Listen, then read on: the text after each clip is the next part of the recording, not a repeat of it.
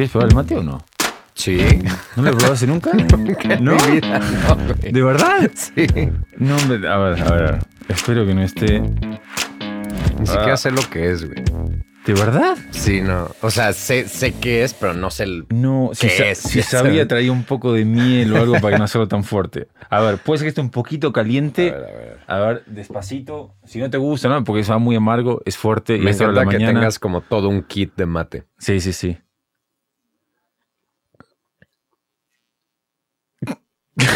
Es como esas madres que saben horrible, pero tienes que seguir probando. Ya sabes que dices, "Ugh". Tal cual. A mí así me pasaba al principio. Eh, como, sí, güey. O sea, Asqueroso. Me cara. gusta, pero lo odio. Bueno, está en la casa Emiliano Zurita. ¿Cómo estás? Qué gusto. Qué gustazo. Bienvenido. Gracias. Gracias por estar acá. No, gracias por invitarme. Tremendo honor. Y qué bueno, empezando probando el mate. Yo no sé por qué, no- bueno, no sé, vi que este, te quedó el sabor ahí ahora con una mezcla del café. ¿Quieres ir al baño? está bueno, está bueno este pedo. Es No, pero ¿qué te hace? Lo que me hace a mí, generalmente, es como- yo ya estoy inmune igual, acostumbrado, pero el café sí me da el sube. Me encanta el café, me da como el sube. Pero esto es como paulatino. ¿Tiene cafeína? Eh, no sé si es mateína, cafeína, no sé si es lo mismo, pero tiene algo que te, te también y está bueno, pero, pero bien, ¿ya sabes? Está, está intensón. Y además está intenso. Y además es como una especie de compañía. A veces, yo a veces, antes de repente si fumaba o algo, ahora es como, está esto, como, eh, como Sí. tengo una cosa de ansiedad. Pues ¿ya tienes sabes? una mochila de este vuelo solo para eso, no mames. Eso sí es amor. Amo mi mate. Nunca lo había visto de esa manera.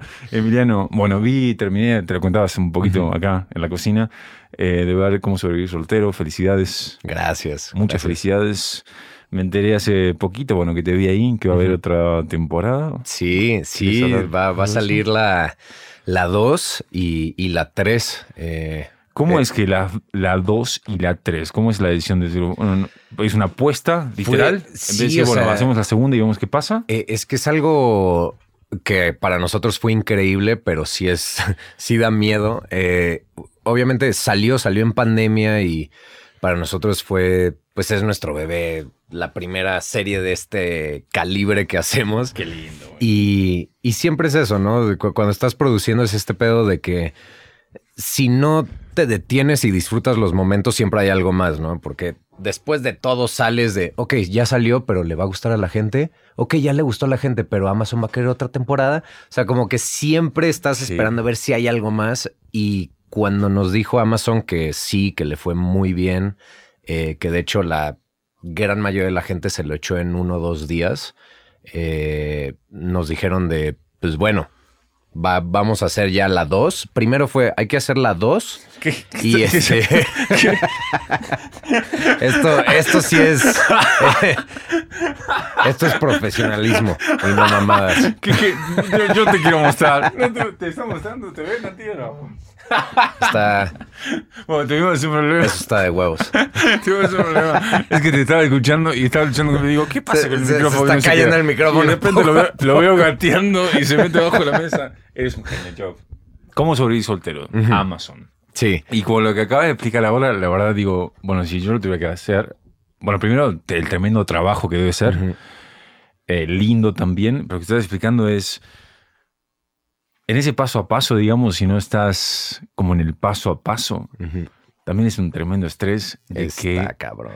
no es solo vender, no es solo que alguien como Amazon o Netflix diga sí, sino es, le va a ir bien. Y Sí. luego no sé qué, y otra temporada, y que No, no, y, y- que sí. Y es algo muy, muy cabrón, la verdad, porque es. pa- parece algo muy simple, ta- tal vez algo estúpido, pero, pero es, es verdad, es ir disfrutando cada momento y cada logro que, que ya tienes, porque la producción es. Creo que lo que más aprendí de la producción es todo lo que conlleva un proyecto, cada detalle en verdad lo importante que es, ¿no? Que, como bien dices, lo primero que es parece lo más difícil es vender un proyecto, porque Sí. dices, entre los millones de proyectos que le llegan a Netflix, a Amazon, a Hulu, a. HBO, Sí, sí, sí. que el tuyo sea el que elijan, ahí ya dices, ok, eso fue muy importante. Pero de ahí es, Bueno, pero ¿en cuánto me lo compran? Bueno, pero entonces, ¿cuánto es el budget de esto? Después, bueno, pero entonces, este, sí voy a tener este director.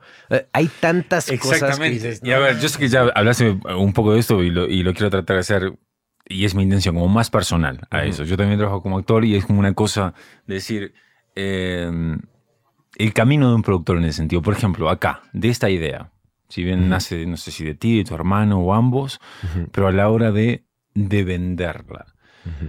¿Con quién se sientan? ¿Ustedes ya tenían un piloto hecho? ¿Tenían una idea? ¿Llamaron escritores? O, ya sabes? Fue, algo interesante porque, eh, bueno, primero yo, yo no estaba en la, en la compañía productora al principio porque yo estaba estudiando eh, mi carrera. Y cuando ya me metí a la compañía productora junto con mi hermano, junto con nuestro socio, eh, mi hermano y yo los dos habíamos escrito como medio ideas de series que nos gustarían, ¿no? Y, mi hermano... Eh, por separado. Por separado, sí. Después fue de que, ah, tú tienes cosas, ah, yo también, hay que ver qué pedo.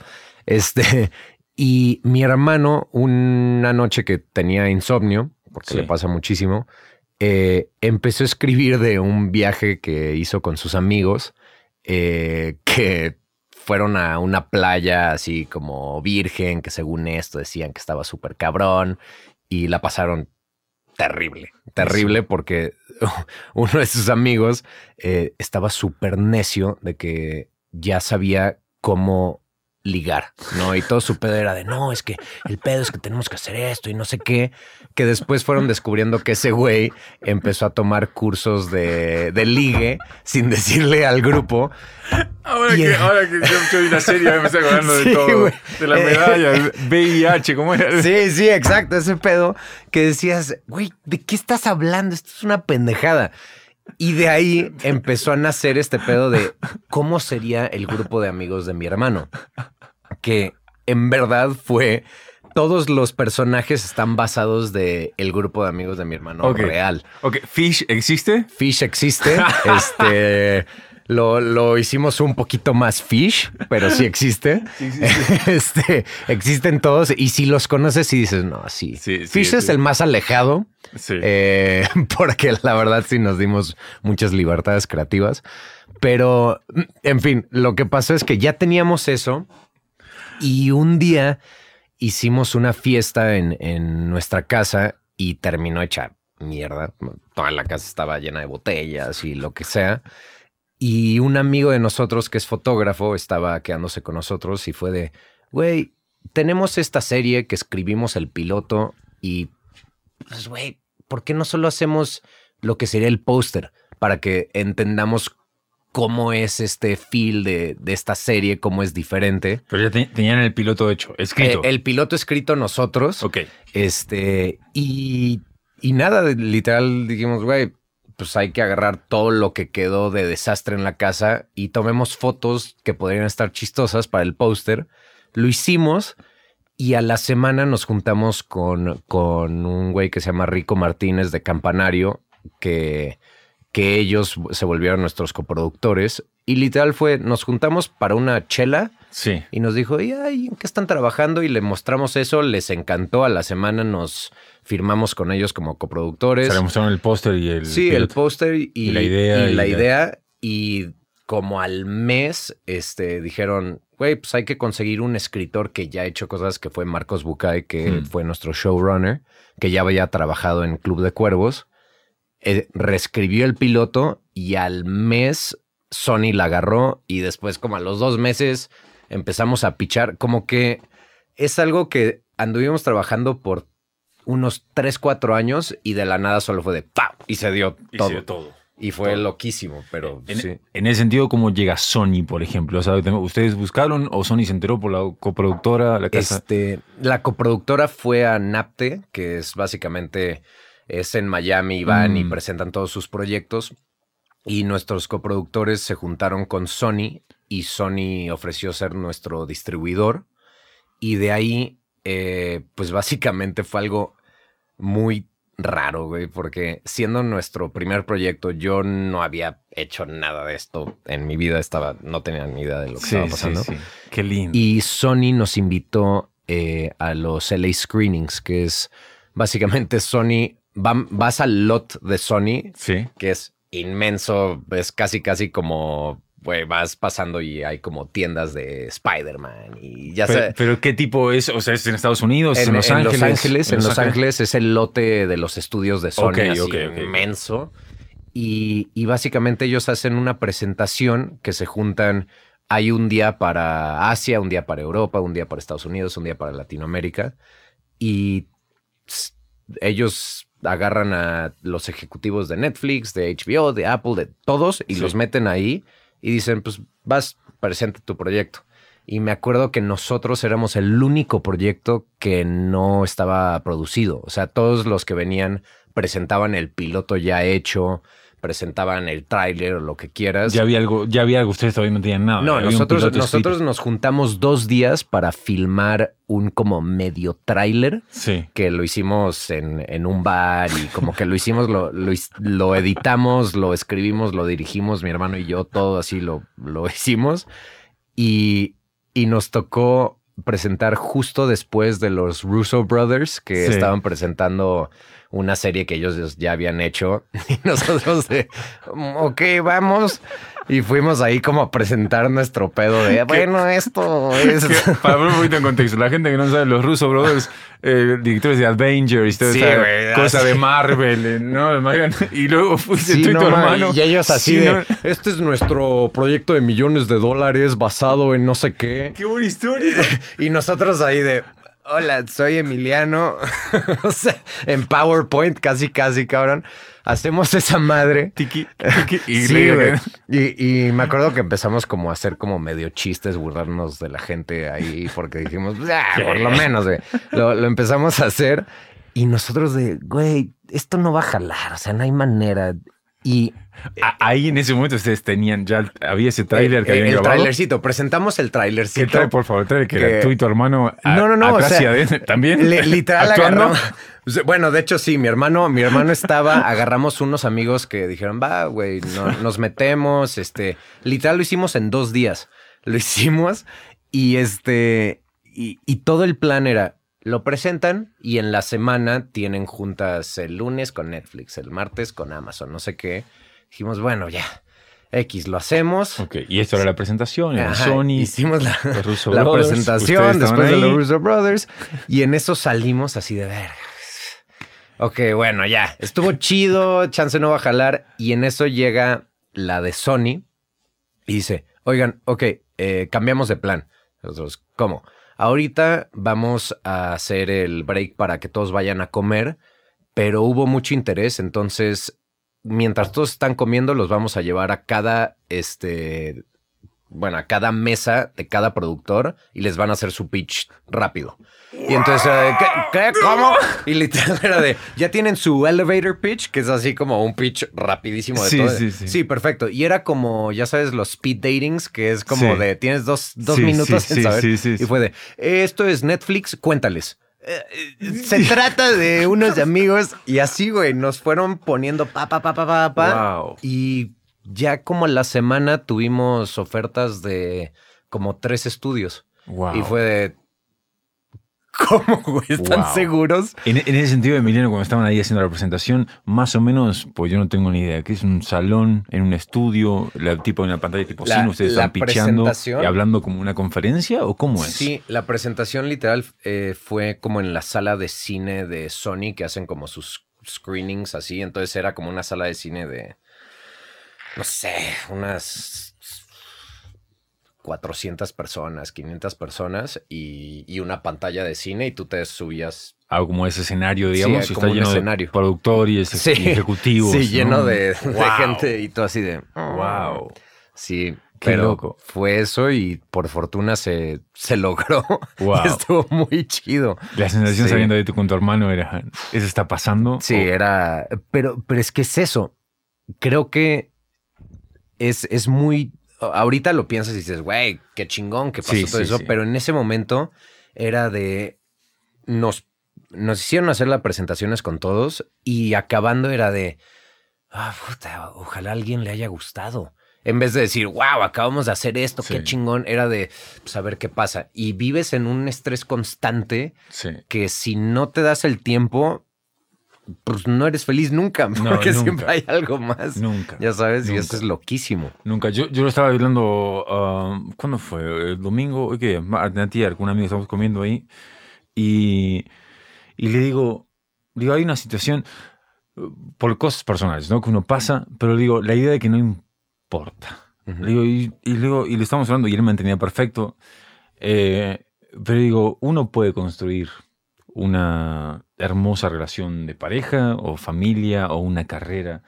Pero a la vez, digo, cuando hay un, empieza a haber un sentido de que no importa, digo, no sé ni cómo explicarlo, es como que hay algo que cambia en el cuerpo. Y te lo dice alguien que, eh, que es como, te cansas de ser miserable, ya sabes. Y pues, en ese sentido, cuando el tienes todo en el exterior, lo que alguien podría desear. En el, en caso, claro. no digo ahora que ahora me pasa a mí, pero me ha pasado en diferentes circunstancias, como un buen trabajo, una buena pareja, salud. Eh, y sin embargo, no uno, uno es el problema. Sí. Y, a mí me pasó particularmente. Yo sé que tú, tienes 20, no llegas a los 30, ¿no? 28 años. 28 años. Porque también estaba hablando de ese otro tema, pero también me ha parecido cuando alguien, eh, con hombres sobre todo, 31, 32, 33, estamos hablando contigo el otro día, como esta, no sé si es real la crisis de los 30, pero parece bien que se te, digo, a mí me sorprende que encuentro con muchos amigos y gente que conozco que como lo avasalla la vida, le cierra todas las puertas que antes se abrían y ahora ya sabes, y es un remolino de dos, tres años. Yo vengo saliendo de, todo eso y creo que esto es producto un poco de eso, pero le decía a él, digo, es como esa decisión y eso se siente tan diferente. Por ende, el afuera ahora se empezaron a abrir las puertas también en todo sentido, ¿no? Como me imagino que es una energía. Pero digo, pero es lo que tú, lo que tú estás diciendo a la vez. Eh, es muy raro, no sé ni cómo explicar una decisión con lo que sea que esté uno estar bien.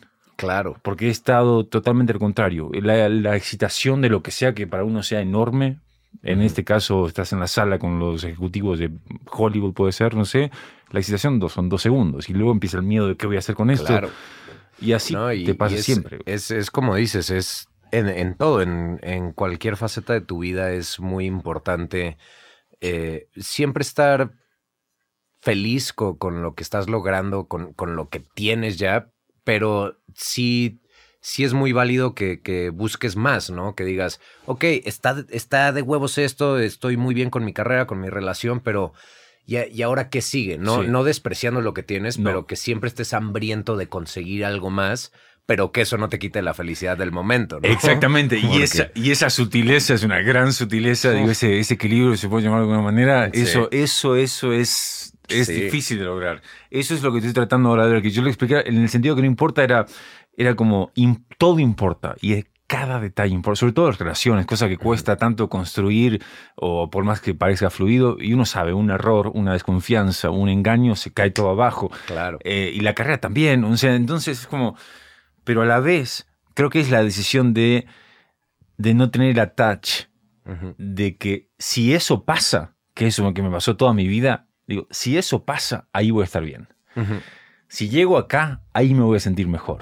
Claro. Sí, digo, eso, digo, yo, y eso me, digo, me pasó de, sentirlo y saberlo ahora. Digo, no voy a estar nunca mejor que hoy. Y suena como un cliché, pero es verdad. Sí. Porque tuve más y tuve menos y, y me sentí igual de, peor, de mal. Y cuando tenía más me sentía peor porque no tenía excusa. Digo, si tengo esto, digo, ¿qué me pasa? ¿Qué, qué peor conmigo? Entonces, eso es la, cosa de que no importa. Y a la vez es raro porque te, hace querer, te hace accionar. Te hace querer ir, te, da urgencia. Sí, sí. Te da deseo. Y, y, es, es muy chistoso.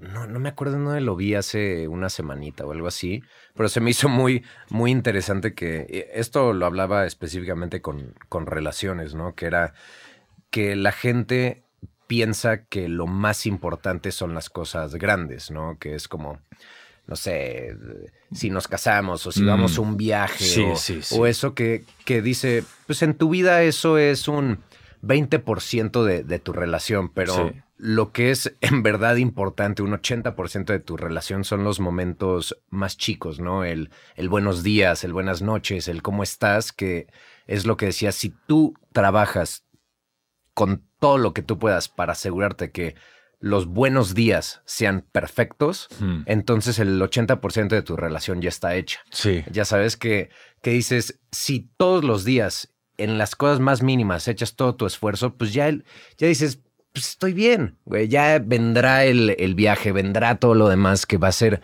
algo muy bonito, pero no vas a depender de eso para que tu relación funcione, para que sea buena. Y creo que eso tiene mucho que ver con, con nuestro trabajo, ¿no? Como actor, como productor, lo que quieras. Es decir, que tú vayas cada día al set y digas, esto estuvo increíble. Ya si sale y es increíble, qué chido. Pero yo ya disfruté crear esto y Tal cual. disfruté todo eso que lo demás ya es extra, ¿no? Tal cual, tal Sí. cual. Y en ese sentido, te, te voy a decir algo, te pido disculpas por esto, pero me hice, me hice acordar, estaba, eh, que no sé a qué va, pero se me vino esa imagen. Eh, hace, y, eh, hace como, hace dos semanas recibí una noticia, no, como, eh, como una cierta fatalidad que pasó a alguien muy cercano, ¿no? Y, o sea, la muerte de alguien muy cercano de, un, de una persona que quiero como un hermano. Y, y, y fue como, es como que, no sé, la reacción, la reacción fue muy rara, mi reacción. Pero tiene que ver con lo que estamos hablando ahora. Eh, yo, por ejemplo, hace años que no comía carne. Bajé, me comí una hamburguesa el otro día, me fui a comprar un atado de cigarros y fumé como si no hubiera mañana.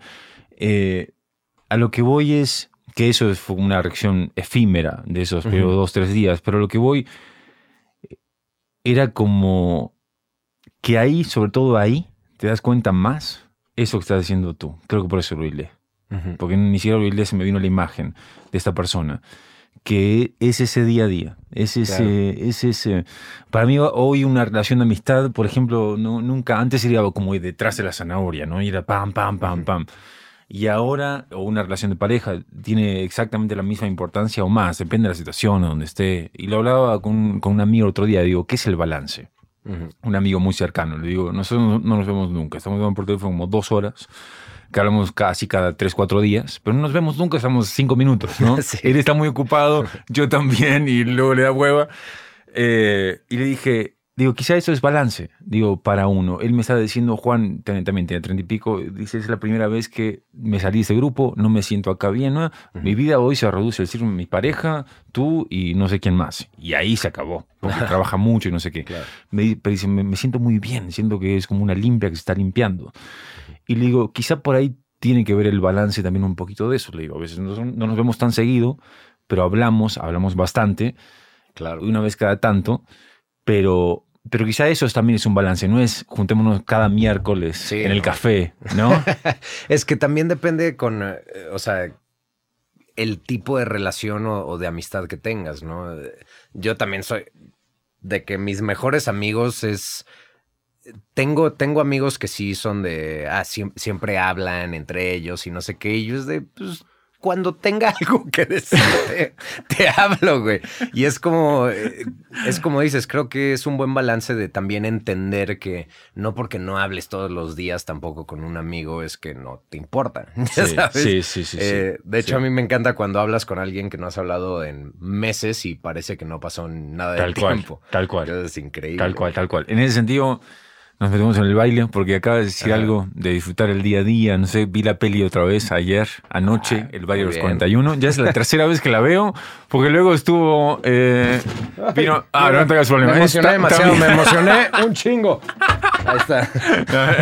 Eh, porque estuvo, bueno, el director, eh, luego vino Mabel, ahora estás tú. Ujú. eh, y, y en ese sentido, ¿hiciste casting para eso o te lo, o te lo No, sí, claro. Con- un poquito, cuando, porque no sé, yo hice un casting ahorita hace poco, no es ni parecido al Baile Continuo, pero es otra cosa, es otra peli, y entiendo la excitación cuando quieres hacer Sí, eso sí. y no puedes dormir, que te puede jugar en contra, ¿no? ¿Cómo fue para ti? ¿Qué te llegó? ¿Te llegó una escena, una escena de la peli o te llegó una improvisación, un Este, resumen? Lo primero fue, sí, fue una escena y, y fue un poco, justo lo que dices, para mí es muy importante no emocionarme en los castings porque la realidad es que no te quedas el 98% de los sí, castings sí. Entonces, para mí me llegó y normalmente cuando me quedo en pelis es cuando le doy menos importancia al casting, ¿no? De que, ah, bueno, lo hago y si me quedo chido y si no, no. Y normalmente funciona porque no, no estás preocupado. Y, y con esa me llegó Tal cual. y solo de leerlo dices, ok, o sea, este está, está muy padre la escena, está muy bien escrito. ¿Te acuerdas cuál era? Era una escena de sí, está en la peli. sí, era la escena, eh, a ver, déjame pienso. Tu encuentro con él, el primer encuentro. fum- Sí, sí, es, el, es Cua- cuando estábamos eh, la primera vez que vamos al bar. Y se rozan las manos y Eh, te pregunta. mero. Sí. Ese. Es eh, una muy buena película, lo los 41. Yo, tú lo tienes- sobre todo tú lo tendrías que ver. Muchas gracias. Este, Está en Netflix ahora. Sí, en, en Netflix. Sí. Ya se puede ver. Este, pero sí fue esa escena y yo me acuerdo que leí y dije, "Ah, está muy bueno este pedo. Vi un poco de la historia y me emocionó. Dije, no, es una muy buena historia. Ya estaba muy harto. Ni chequé quién era el director porque como que dije, no, seguro va a ser un buen director Sí. y ya valió Y madre. Le pones más presión. Este- Me pasó un poco parecido cuando vino acá, ese director que estás hablando. Yo ya estaba la noche anterior nervioso y fue horrible lo que hice acá. Eh, hablé y hablé y hablé en vez de escucharlo. Me fui, él se fue y dije, ¿qué, qué pasó? Eh, Pero es David. David Pero es David, es, es muy bueno, es muy bueno. es una joya ese güey. Sí, Este, sí. Bueno, entonces estaba ahí. Primero, ¿te acuerdas cómo hiciste? Porque ne- necesitabas un partner en la escena, lo hiciste tú solo con el teléfono, self-tape. ¿te No, acuerdas? ese sí fue en persona, porque fue antes de la Ah. pandemia. Lo que sí me acuerdo es que hice eh, la escena con, con Ela primero en, en- en la casa Sí. y le dije, me tienes que ayudar, no sé qué. Y en la escena este, fuma el personaje Sí. Evaristo. Entonces dije, güey, voy a fumar en la escena porque siento que tiene que ver la X. Sí. Yo no fumo en lo absoluto. Y dije, ah, pues voy por una cajetilla. Y no lo pensé, pero solo haciendo como el, lo repasamos unas tres, cuatro veces con Ela, me chingué toda la cajetilla en como 45 minutos. ¿Qué, qué marca? ¿Qué marca Rosana? No sé, güey. ¿No te acuerdas? No sé, pero eh, casi Y- vomito. Estaba así de... Claro, eso te iba a preguntar, ¿no lo sentiste? La- el mareo. Sí, el- claro, casi me muero. Como que no pensé, pero cada vez que la pasábamos me chingaba un cigarro entero y no fumo. Entonces fue de, bueno, ya lo hago. Este, al siguiente día voy y yo llevo mis cigarros, llevo unos este, cerillos y, y voy con la castinera que se llama Patti, Patti Ortiz, que pues, es gran, gran, gran Sí. actriz y gran, gran castinera. Y, y empecé a hacer la escena y me dice, ah, solo para que sepas, no puedes fumar aquí. Y yo, me vale madres. Sacaste los cigarros Sí, igual. En medio de los cigarros empecé, empecé a fumar y dije, ya, que me saquen a la chingada. Este, y, y pues me sentí, ah, claro, hice ¿Qué? eso, me sentí bien. Dije, "Es- está chido. Mientras está haciendo eso, está David ahí viéndote. No, te David está no estaba en esta. No había nada más ella, fue- que es la directora de casting. ella. Ajá, y ya sabes, típica de que llegas al casting, hay siete cabrones que son idénticos a ti, pero Sí. más guapos.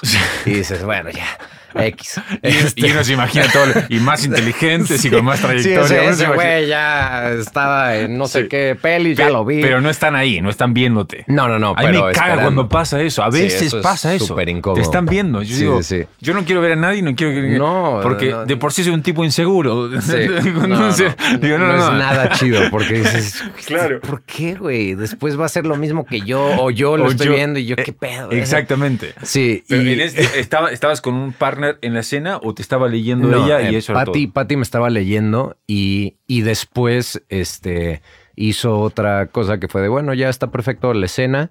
Eh, eran dos escenas, eh, hicimos esas dos y después fue de, bueno, ahora quiero que veas directamente a la cámara, nos cuentes un poco sobre ti, porque a David le gusta conocer más al, Sí. al actor.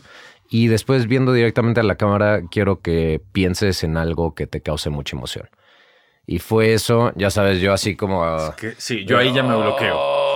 Y por fortuna, eh, por cosas de la vida, Sí. sí. sí, estaba viviendo algo en ese momento que sí me permitió sacar algo interesante. Sí. Y Después de lo que tú dijiste de hablar de ti Sí, después de Tú, tú eso. hablas de ti, que más o menos, no, no- sin decir lo que dijiste, pero hablas de tu trabajo, hablas de quién eras, Sí. de dónde venías, Sí, tus básicamente. gustos personales. Y no, pero además eh, ciertas preguntas como de si has estado enamorado alguna vez, y, o sea, Oh, cosas que, ok. que Ah, creo que te, te Sí. dan un poco. A David, obviamente, ya conociéndolo, entiendes de dónde va. Exactamente. Después de hacer esta entrevista, sí. Sí. Sí, sí, sí. sí. Y este. Sí, Y, Y luego cuando tú- en la parte de la emoción era tú, silencio, sin palabras, nada. haciendo una memoria emotiva o imaginándote algo y mirando la cámara. Sí, y, y Patty, no sé cuánto tiempo pasó, pero fue de, bueno, ya, está perfecto. Y yo salí así de, ok, creo que me fue bien. Qué buena Uh. onda. Claro, ahora, Y- ahora que dices, era como también esa escena final de Poncho. Sí, exacto. Que era un personaje o el otro. Que, que de hecho fue un poco lo mismo para cuando me están este, rapando. Sí, Ah, es fue- Fue verdad. un poco esa escena, me imagino. Y, y pues X, salí, dije, ah, padre, chingón. Sí. Y este, y después me llamaron para el callback y esa vez fue directamente con, con David y con Poncho. Y fue así de, ok, a ver qué pedo con ¿Qué, esto. qué- qué te pasa cuando llegas y lo encuentras? Tú sabías quién era Poncho, habías trabajado con Sí, él. No, no lo conocía en persona, Sí. obviamente lo, lo ubicaba y, y ya para entonces, obviamente ya sabía que era David. eh, Ya habías buscado. Empecé, empecé a ver este, ¿Las bueno, vi elegidas? las elegidas, todo y dije, "Ah, este, No lo tenía que ver. Es ¿por muy qué?". bueno. Este, y ya, y ya viéndolo, eh, pues es que, digo, Poncho es un increíble ser humano, un gran compañero de, ves que en verdad es un actor que, que te da, Mm. que, que sí trabajan juntos para que salga algo muy bonito y también David tiene una visión muy específica y, y nada, pues me sentí muy bien en ese, como que después, eh, no sé si fue mm, un mes después o algo así que o no, como una semana después fui por un café con David para conocernos un poco más, este, que de hecho en eh, no sé si fue Sí, ya fue cuando me había quedado que estaba súper emocionado, voy y él estaba haciendo eh, rondas de café con, con los que se habían quedado y me acuerdo que dice, ah, ahorita viene la, esta chica que va a ser amada, que es increíble, la tienes que conocer, ¿no? Y yo, ah, sí, estaría increíble. Y en eso me acuerdo, me paro y llega Mabel y yo justo había hecho una obra de teatro con Mabel. Y yo decía, ¿qué pedo? No, y además Mabel es así. Qué bueno. Ah. te pasa también, ¿eh? no le importa nada y ya está. Y ¿no? nosotros súper, güey, tú vas a estar, sí, ah, qué chido. No, No, que increíble. de Mabel Cadena que estuvo acá hace poquito también. Qué bueno. Mabel es un monstruo de actriz. Sí. Un monstruo. Sí, sí, sí, sí, sí. No, no, la vi y dije, ¿qué, ¿qué onda quién es? Sí. ¿Qué onda quién es? Y ahora, ¿dónde está? Que me emocionamos hablando con Sí, él. y digo, sí. me puse muy contento. muy No, contento. Mabel es. a- Además, eh, lo que tiene ella que se me hace increíble es que puede ser tan. o- O sea, tan, tan buena, tan bonita, Mm. te puede dar tanta ternura y al mismo tiempo tiene un- una fuerza que puede darte lo que quieras como actriz. Es increíble. Y al mismo tiempo, al mismo tiempo, a la Sí, vez. sí, no es exacto. Que, sí, es lo que yo, lo que yo, exactamente lo mismo le dije a ella en otras palabras. Porque cuando eh, estaba hablando un poco de, de que como que veía cierta victimización en distintos personajes y cómo ella quería hacerlo diferente aunque esa sea la situación y, y veía como ese ímpetu personal y dije, ah, con razón, porque aunque estés en ese estado en la escena, tú me, me, me das otra complejidad y tiene que ver Claro, como tú eres como mujer y como, como persona. Sí, Y es eso. sí, sí. En ese sentido, para ti, cuando ayer vi tus escenas, sí era como. Había otra energía, había cierta delicadeza, otra sutileza. Era, ¿Eras muy consciente de eso? ¿Fue lo que trabajaste? Sí, Eh, creo que eh, El personaje. Lo que era muy interesante eh, es que David sí se tomó el tiempo de, de hacer el trabajo previo, ¿no? De, de tener ensayos conmigo solo, conmigo y con Poncho, con los 41 juntos, Hmm. eh, de tener esa intimidad ya generada para que llegaras y, y en verdad trabajaras en las sutilezas. David es un director que a mí me enseñó mucho porque me enseñó la importancia de los silencios en un personaje, que para Mm. mí es algo interesante que de- desde un lado, primero tal vez del ego de un actor, creo que lo que primero buscas es, ah, ¿cuántos diálogos tiene el personaje? Sí, sí, sí, sí, sí, ¿Qué tanta importancia a través de lo que dice, ¿no? Que, que para mí lo que se me hizo muy interesante con Evaristo es que en verdad no dice mucho. Mm. Y, y lo que siempre trabajaba David conmigo es, tienes que decirlo todo con la mirada y con tus silencios. Y, y para mí fue algo muy, muy interesante tener ese ejercicio como actor, decir, pues bueno, confío en que David puede sacar eso, que, que tiene esa sutileza de, del lado del director. Sí. Y, y, confiar porque sí se volvió un pedo de que te decía David, no, aquí eh, me acuerdo perfecto, hay una que, que, estoy en, en, un carruaje, que estoy yendo justo a... Es cuando llegas al club, Y tengo, tengo una tarjeta y David dice, ok, estoy contigo, ves directo unos cinco segundos, bajas los ojos, después la cabeza, después subes los ojos, después la cabeza, bajas la tarjeta y te quedas ahí. Y entonces era así de...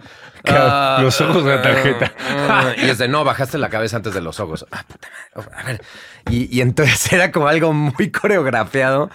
Pero decías, era, huevo, leche, ¿qué, qué, está pasando? ¿Chicles?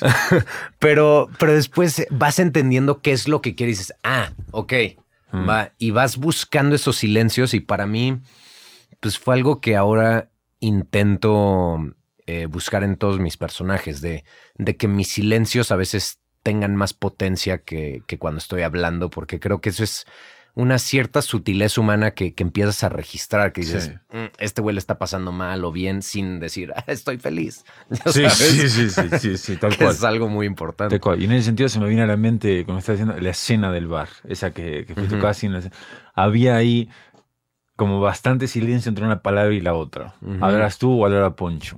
Y eso es lo que tú estás diciendo ahora se nota. A, la vez ayudaba creo que la tensión sexual de la escena en sí. Sí, sí. Eh, y, y, creo que es interesante porque es esa tensión que tienen los dos personajes que de alguna manera esos silencios nunca cambian a través de la película, pero la intención detrás de los silencios es lo que va cambiando, ¿no? Algo que al principio es esa tensión carnal, sexual que tienen estos dos personajes, poco a poco se va transformando en amor. Y es algo muy sutil que hizo David que te das cuenta en el preciso momento cuando eso pasa, que es cuando está esa orgía yo sé, eso iba a decir eso, que, que, te da vuelta y tú lo ves y no, y, ahí va cambiando, güey. Y, eso es algo que hizo David. Y ¿Cómo? ¿Cómo es algo que hizo David? ¿En el momento o era lo que hizo? E, es algo que ya lo tenía planeado, que, que lo tenía previsto. O sea, creo que mm. sí, obviamente, nos dio las herramientas para que como actores ayudáramos ese proceso, pero es algo que por la decisión de un director, ¿no? De que se quede, se vaya ah. yendo el sonido de los otros, de que se quede. Cosas tan sutiles que, que, te van generando algo y creo que eso es algo muy valioso que le rescato muchísimo el trabajo de David y todos en, en el baile. Sí, sutilmente hubo algo que saliste diferente de ahí o no. O, alguien me pregunta eso a mí, a veces digo, ni siquiera me doy cuenta, pero a veces hay productos que te hacen madurar un poco más, que te dan un poco, que te animan un poco más, te dan más voz o te da cierta tranquilidad lo que quieres hacer. Eh, definitivamente creo que para mí una eh, algo muy importante que, que, pasó en el baile es, es esa tranquilidad de de conocer al director, conocer sus intenciones con el proyecto y, especialmente en, estas eh, escenas que, eh, digo, está la orgía con todos estos hombres y, que puede ser algo que si, si no te sientes bien arropado, entonces como actor dices, pues no quiero que esté descuidado esto, ¿no? Eh, no, no, quiero que, especialmente hablando de, de un tema tan importante y, y, tan, este, pues con tanto peso como, como el baile de los 41, eh, creo que si no hubiera tenido ese equipo detrás, eh, hubiera habido siempre este, pues, esta ansia de que, de que no esté abordado desde un lado correcto, que sea más bien como por el morbo o, algo que, que, no es. Y creo que lo importante que siempre entendí con David es, es saber exactamente lo que quieres eh, plasmar, ¿no? Que mm. aparte de que obviamente esto es una historia de amor, también es algo muy importante, pues, plasmar una realidad, ¿no? De, de, tener este club que te da esta gama de masculinidades, que tienes estos hombres homosexuales que, pues, que no son libres en su contexto. Sí. Y, sí. y cuando llegan aquí es, es un mundo totalmente separado. Todas esas cosas que, que si no vienen con este trabajo previo, creo que como actor dices, no sé si esto va a quedar bien o, o cómo se va a ver esto, que con David era algo, pues era Poncho y yo era de, sabemos a lo que vamos, que se sienta lo más real posible, Sí. que trabajemos este, este, esta relación, que sea una intimidad real y saber que David lo va a hacer de la manera correcta. Sí. Qué, qué, qué, qué bueno. No sé, yo estaba viendo ayer, había, ahora que dices eso, se me vino la, la escena del agua, que están los dos en el lago con, la, con el agua ahí cristalina también. Y digo, y se me, también se me venía a la mente como, como flashes de Call Me By Your Name. Ajá. Y Sí. que, que a la vez siento que es, es muy diferente y que se ve mucho más eso que tú estás diciendo en este, en este Mm. proyecto, en el de ustedes Qué bonito. ese amor, ¿no? De- y esa intención. Y, y digo, a veces qué loco, porque a veces digo, si es, si la industria es otra, si es, sería en una, una versión americana, quizás sería un tremendo, ya sabes, a veces Sí, eso sí. te da, es raro. ¿No? Y, y es, y es algo interesante porque eh, también, digo, este, este es como otra conversación, pero a mí siempre se me hacía muy interesante ver la escala de este proyecto en México, que es un proyecto que lo ves y tiene una producción impresionante, ¿no? Todo el equipo es Sí. increíble y, y lo ves y dices, pero igual es un proyecto de bajo presupuesto comparado con un proyecto americano. Americano, sí. Entonces, que a mí se me hacía loquísimo ese pedo porque después eh, me acuerdo que vi una justo después que se llama eh, The, The Alienist, que ves, No. eh, es, es una serie ahí que es en, en Nueva York, en los, ni siquiera en los 20, como en los no, X, pero ves la, la producción y dices, nah, bueno, para este Sí. shot se echaron 10 millones de dólares. Ok. Y creo que es algo que también eh, habla muy bien del equipo, que, que no es algo que, que lo notes en, en- en el baile, que digas, no, es que esto es una producción increíble y dices, Sí. bueno, tal vez no tienes un shot así de que veas, pero no lo necesitas porque es una, y esto siempre lo decía David, más que una historia de época, es una historia pues de amor. De, de- de dos personas que pueden estar en 1902, en 1920, como en 2050, es lo mismo, ¿no? Solo el contexto va cambiando. Y Tal- eso se me hace muy interesante. Tal cual. Y además, como tú digo, como que ni siquiera piensa, ahora que me dices, yo cuando la vi, desde el- cada vez que la vi, nunca pensé, hay cosas que tú dices, qué bien resolvieron con poco, ya sabes. sí. Que pasa mucho Claro. en las series, sí. Pero ahí en ningún momento me pasó No. eso por la cabeza, ni poco, ni mucho, ni gran producción, ni. Yo mi primera reacción fue cuando la vi, que de hecho le mandé un mensaje a David, ya tenía ahí que, que iba a venir para acá. Le dije, le dije lo primero que me salió. Le dije, acabo de ver la peli. Le digo, yo no estoy acostumbrado a ver eso en México. Y se lo dije de verdad. Generalmente Qué acá, chingón. y de verdad, cuando vas a, si bien hay pelis más festivaleras, así que no tienen tanto, pero cuando vas al cine, si no es la comedia romántica, es otra cosa, pero, pero no es el baile de los 41. Claro. Eh, que me hacía acordar también esa otra película, ¿cómo es? De Londres, que están estas dos mujeres, también en esta relación con Eh. Emma, ¿quién es? Emma Stone o quién es? Eh, que ganó No el Oscar. soy terrible con los nombres. Pero en ese, como una tremenda producción no es la palabra. Le dije, le dije la verdad, dije, yo no sé, o le mandé un mensaje, le dije, no sé si esto no es la palabra me gusta o no me gusta, me encantó. Pero digo, estoy sorprendido porque no, no voy a ver películas así en México y Sí. que eso exista, digo, es, es enorme. Eh, para mí eso fue algo, eh, lo estaba hablando con, con mi hermano y con mi papá cuando, porque la vimos en Morelia cuando Hmm. se estrenó. En el festival. Ajá.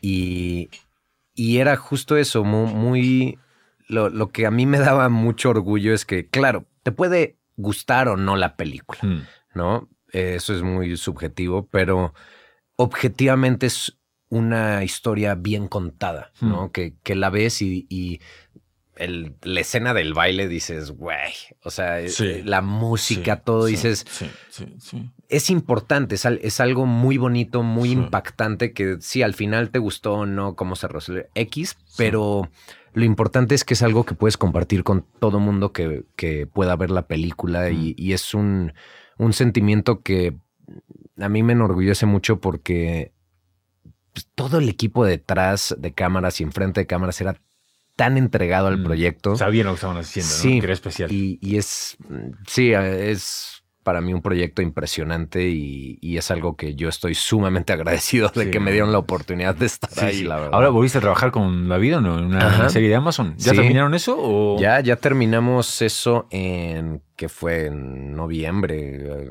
sí, como por ahí. Es un western. Es, western? es un western, es el primer western pues latinoamericano que ha salido.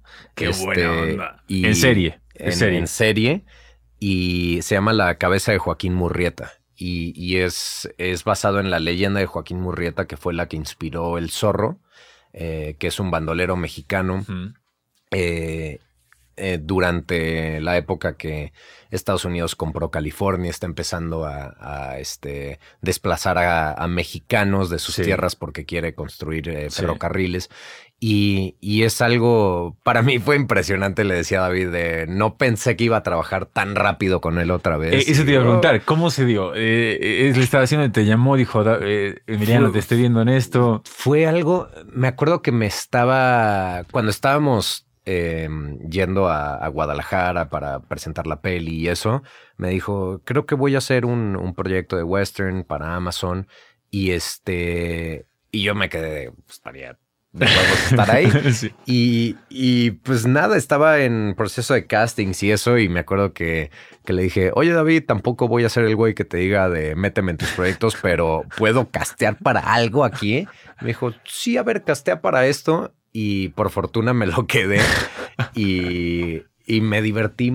Sí. Muchísimo. Típico, caballos y armas y todo. Caballos. ¡No! Sí, sí, sí, no. Todo el es- juego es, lo que quieres hacer. Fuimos a Durango y sí, es como de, de- de niño chiquito, ¿no? Claro, de ¿no? jugar a los Cowboys. Sí, sí, sí. Es- no, y además para mí fue algo muy, muy padre porque desde que empezamos a David y yo estábamos diciendo, este tiene que ser un personaje totalmente distinto de Baristo, que sea otro, o sea, Sí, sí, sí. otra cosa y, y la verdad sí em, me caractericé totalmente, me dejé crecer así una barba con mostachos como hasta acá. De, Sí. eh, eh, fue algo que sí me sentía muy en personaje, además que era un ranger americano, Ok.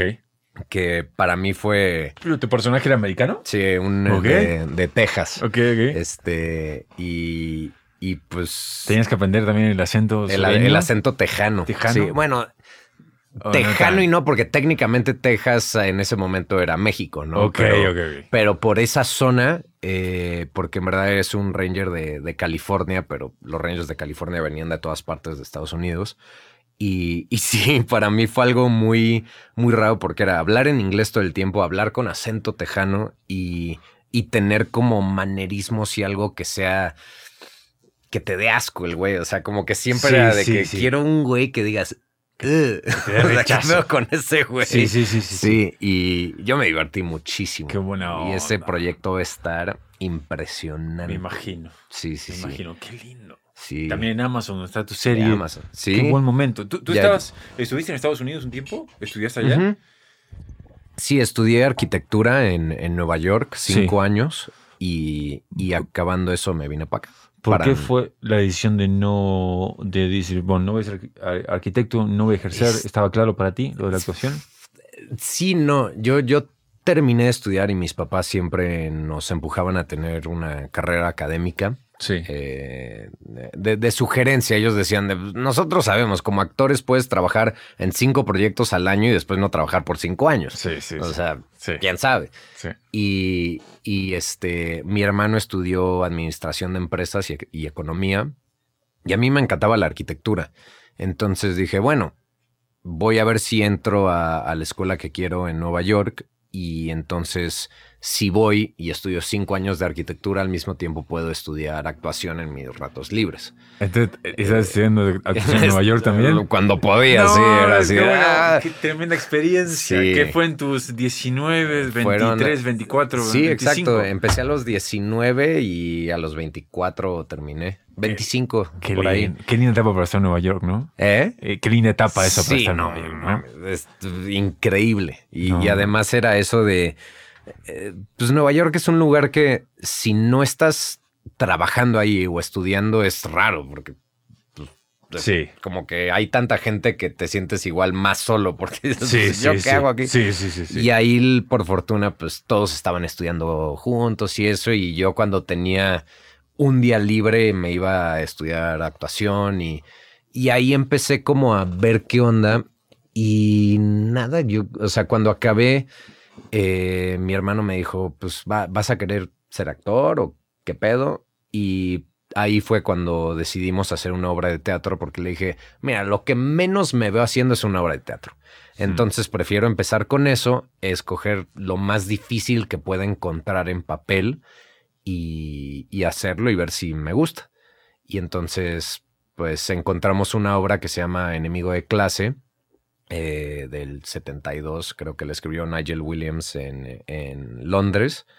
Y es una historia impresionante que hicimos la adaptación y la traducción al español. ¿Ustedes lo hicieron? Nosotros dos, mi hermano la dirigió, yo utilicé mis estudios y hice la escenografía y, y ya, me, me vine aquí y me fascinó, la verdad, me, me encantó y dije, prefiero esto que la arquitectura, a ver, a Sí, ver, claro. a ver qué tal. Sí, claro. Y pues aquí seguimos. Es que hay algo, hay algo de la arquitectura que se, que se... Porque hay ciertos arquitectos poéticos, si se puede llamar de alguna manera, ¿no? Sí. Que de repente, está, aunque sea muy por debajo, se te viene entre una carrera y la otra. ¿A ti? ¿De repente o no? Sí, yo creo que... Es una perspectiva, una manera de ver la vida. Es que, claro, o sea, si- siendo actor, creo que mientras más aprendas en general, mejor actor vas Sí, a ser, Sí, ¿no? sí, sí. sí. Este, y a mí, obviamente hay muchas cosas que sí, sí pude usar, pero hay una cosa que, que siempre me, me voy a acordar que fue algo que después, después de arquitectura ya todo lo demás es mucho más fácil, en el sentido de que cuando empecé a estudiar arquitectura me di cuenta que había 24 horas en un día, porque me acuerdo que a las 10 de la noche eh, te- teníamos como un examen que era a las, eh, igual como las 9 de la mañana al siguiente día y a las 10 de la noche mi maestra me dijo, esto lo tienes que cambiar. Pues era así, de cambiar todo un plano. Le dije, oye, pero ¿cómo? Y me En dice, una hora, "Eh, sí. Sí, le digo, güey, no son las 10, o sea, que en dos horas quieres que lo acabe. Y me dice, la clase es a las 9. Le digo, sí, pues te quedan como... 23 horas. Sí, o sea, bueno, te quedan como 10 horas porque es el 9 de la Ah, mañana. el 9 de la mañana. día. Yo así de, pero, ¿No duermo? y no duermo. Y dice, pues, si no puedes dormir, pues no puedes dormir. Tienes 10 horas para acabarlo, güey. Esto Si es no lo Nueva en York. 10 horas. ¿Viste, viste Tic Tic Boom? "Ah". ¿Viste Tic Tic No, la quiero ver, Sí, la tremenda quiero película. ver. pero dice, esto es Nueva York, acá nadie es feliz. Como- Hay una escena- luego te vas a dar cuenta de lo que hablo, está muy bueno. Pero, entonces te dijo eso y tú dijiste, ok. Me dijo, tienes 10 horas. Y digo, o sea, sí, pero y me dice, "Pues, tienes 10 horas. Y entonces ya de ahí, como que, eh, digo, sí hay un estrés muy cabrón a veces siendo productor o, o- Sí. o actuando lo que quieras, pero nunca he estado en esa situación otra vez de decir, tengo 10 horas para acabar. O sea, había veces que podías trabajar las 10 horas y no acababas. O sea, literal llegabas y decías, en verdad no, no me alcanzó el tiempo y sí usé todo mi tiempo. Y es algo que ahora sí soy muy consciente de decir, no, güey, o sea, esto sí se puede hacer. Qué lo gran- hacemos qué y gran lo escuela. sacamos. En ese ejemplo Sí. que hiciste, ¿te quedaste toda la noche despierto o no? ¿Ese- ¿En ese momento o En no? e- sí, de, valió. de- de hecho, no, no, no. eh, Esa fue de que presenté mi proyecto final sin bañarme directo, así de que llegué con mi. ah, así de que ni lo acabé. Sí, y sí, fue sí. de, güey, estoy hecho mierda. No sé qué está pasando, pero pues, se presentó y salió. ¿Te quedó algo de eso hoy en el sentido de que la, la rutina, te levantas temprano, tratas de estructurar un poco el día, decir, tiene 24 lo quiero aprovechar, porque sabes, ahora como productor, como actor, tienes parejas, ¿no? Sí. Es un montón de cosas por todos lados, ¿o no? No, o sea, sí cuando es necesario. Bueno, más que nada creo que si son como cosas de, de talachas y de decir, Mm. ahorita me pasó para la segunda temporada de Cómo Servir Soltero, que es de necesitamos sacar las fotos para los episodios, ¿no? Las fotos que salen y, y es de, bueno, pues yo las busco, güey. Y me dieron literal como 890 gigabytes de fotos y yo ahí Sí, sí, viendo y así, me voy a echar como cinco horas, pero pues, que, pues, la saco, güey, ya. Y es como este pedo de que lo hago porque si no, sí en verdad creo que diría, no, son muchas, güey, o sea, Mm. no sé, no sé, Sí. buscarías como algo para no estar cinco horas buscando fotos, que es válido también, pero Sí, como sí, que digo, si lo necesito hacer, lo necesito hacer y ya, y lo haces. ¿no? Es que es un, es un te, te pregunto porque ta- también digo, eh, es un, quiero saber cómo lo hacen los demás en el sentido, pues un, es un tremendo trabajo lo que hacemos. Es como requiere un montón. Y si de verdad te pones, no para nunca. Sea solamente actuar, o sea producir, o sea, también lo que más me interesa a mí es lo que cada uno hace. Cada quien tiene una vida que vivir y vive la vida y se alimenta de eso. Pero en ese sentido, hay cosas que cuando no estás en proyecto, ¿de qué estás haciendo? Ahora estoy como. eh, ¿Viste Lovecraft en HBO? Sí, sí, sí. Bueno, yo estoy por la- el cuarto episodio, es una serie de Es- HBO. ¿Tú lo viste? Yo no. Está, Está intensa, intensa. pero claro, yo el actor protagonista, Ajá. Jonathan, puede ser que sea May- Major o Mayer. Sí, no Ma- sé. Mayers. ¿Sí? Sí, sí. Es un tremendo actor. Es buenísimo ese Es güey. un tremendo actor. Buenísimo. Creo que está ahora de Five Blood, no sé si es así que no la vi la peli, Mm. pero de. y- sí, no lo he visto, y- pero sí. Y quiero ver todo lo que él hace. Pero en el sentido, lo busqué, busqué una o dos entrevistas. Hay un podcast que se llama In the Envelope, que Ujú. se lo pasé a, a Ella, que está muy bueno. Eh, y él estaba ahí. Y el tipo es un tremendo obsesivo. es un tremendo obsesivo. Pero dije, sí. Es que O sea, se generalmente sí, cuando destacan tanto es porque son tremendos obsesivos. Dije, no hay.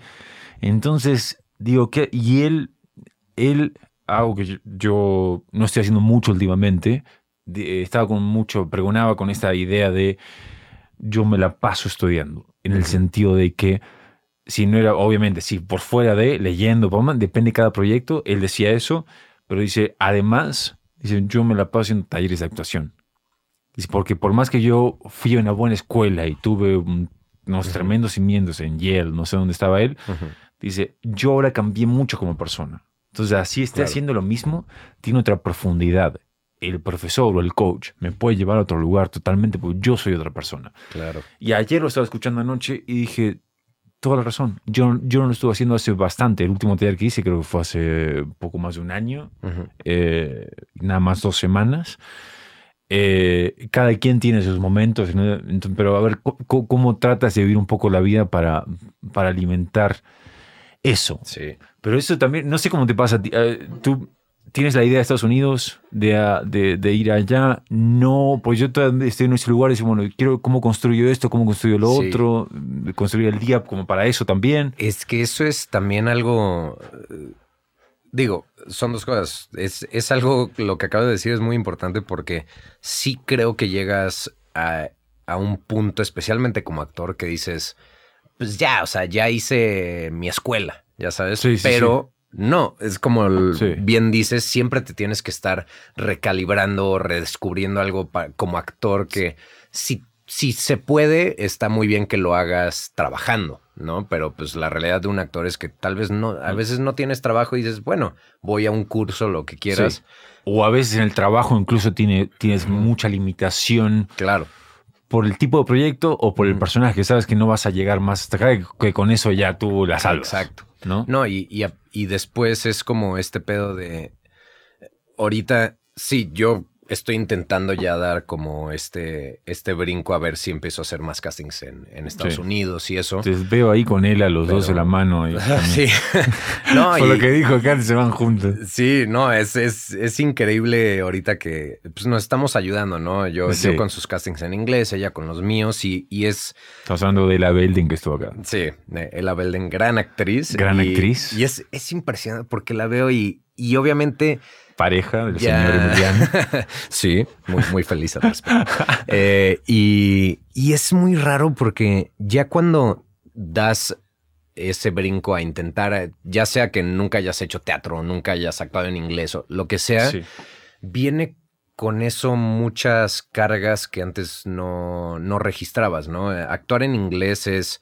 eh, Yo tengo la fortuna de, de que me crié un poco en Estados Unidos, entonces sí, como la mitad de mi mente es en inglés, En inglés, sí. pero igual sigo teniendo cierto acento que como tengo un poquito de acento es muy difícil quitártelo porque son cosas mínimas. Mínimas. Y, y es, y es interesante que es lo que le decía a Ella cuando ella estaba haciendo unos castings que a mí se me hace muy, muy interesante porque obviamente te pueden llegar castings que dices, no hay manera. O sea, no, no están buscando tu tipo o lo que quieras. y hay otros que con ella me pasa mucho que la veo y digo, güey, es que.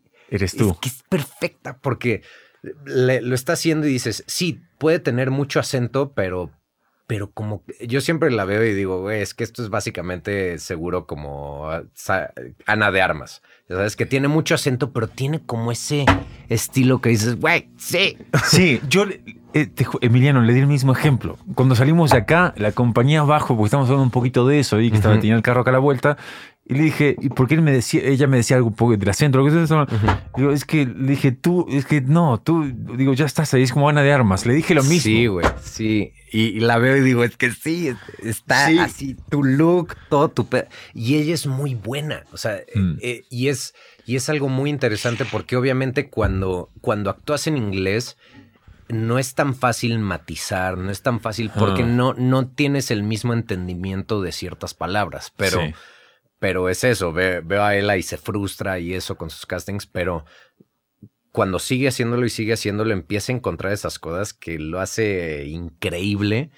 Y, pero me imagino que es algo, bueno, no me imagino, a mí también me pasa que es algo que ya medio dominas en cierta área, que después te pone algo de, haz acento de no sé qué y dices, no, a ver, espérate, yo, o sea, te empiezas a, a, a perder y y es algo que, como bien dices, tienes que ir metiéndole diferentes herramientas para, pues, para dar saltos a diferentes este, técnicas o diferentes plataformas, como lo quieras llamar. Sí, tal cual. Y en ese sentido, yo te digo, la verdad no tengo ni idea de técnicas. O sea, lo básico, pero, pero, nunca hablo, o sea, no sé por qué a mí no me gusta, no hablo de la actuación, no, me gusta hablar de actuación, siento que soy totalmente ignorante de eso.